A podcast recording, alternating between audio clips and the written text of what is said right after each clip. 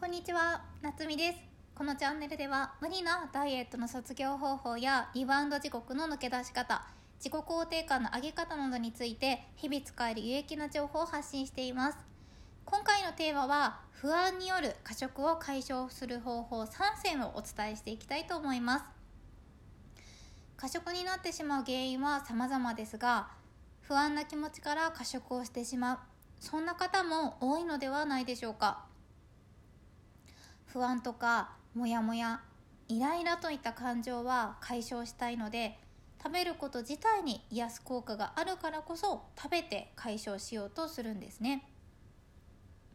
そして過食をする時って炭水化物が多かったりしませんか？これは炭水化物を食べることによって幸せホルモンであるセロトニンが作られるからなんですね。それだけあなたの心と体が強い SOS を出しているということなんです。私も不安な気持ちから過食をしていた過去がありますのでもしそういった不安によって過食をしてしまう方がいたら本当にお気持ちがよくわかります。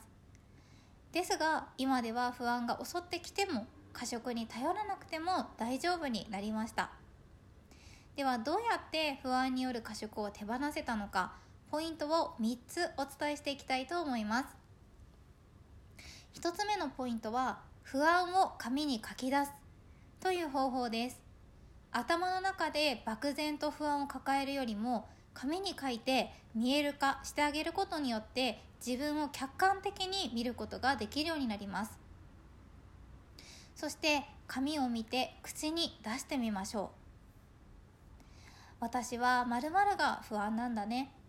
口に出すだけでもかなり心がすっきりします。そしてできるだけ不安を掘り下げて書いてあげましょ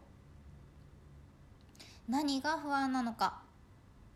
本当にそうなったらどういう感情になるのか。そしてその物事が起こらないためには今できることはある？など深掘りしていってあげましょう。では2つ目のポイントは人に話す。ということです。誰かに話すということは自分のマイナス感情を手放すことにつながります。友達や家族誰でも大丈夫ですので信頼している人に自分の気持ちを吐き出してあげましょう。この時大切なことはできるだけ承認してくれる人に話を聞いてもらうということがおすすめです。自己否定が強い場合は徹底承認してくれる存在が必要不可欠です。3つ目のポイントとしてはセロトニン不足の解消です。不安になったりストレスが溜まりやすいのはセロトニン不足の可能性があります。セロトニンを分泌できると食欲を抑えてくれる効果もありますしストレスやイライラから解放されて食で発散するというのが減ってくるんですね。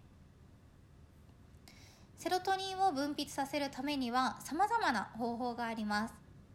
日の光を浴びる。リズム運動をする。よく噛んで食べる。そして栄養素の面ではトリプトファンや炭水化物ビタミン B6 を意識する。これらを意識的に行ってあげることによってセロトニンが分泌されてきます。いかがでしたでしょうか？完璧にしよう。そう思うとストレスが溜まってしまいますのでできることからあなたのペースで始めていってあげましょう。食欲を抑えなきゃという方に悩んでいる方はですねそんな風に食欲を抑えなきゃっていう方ばかりに意識を向けてしまいがちですのでそっちに意識を向けるのではなくて不安を解消してあげよう。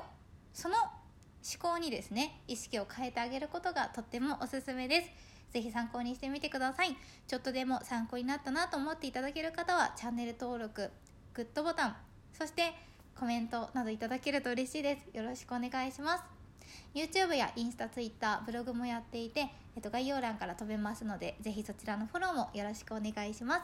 それでは最後までご視聴いただきありがとうございました。また明日の投稿でお会いしましょう。なつみでした。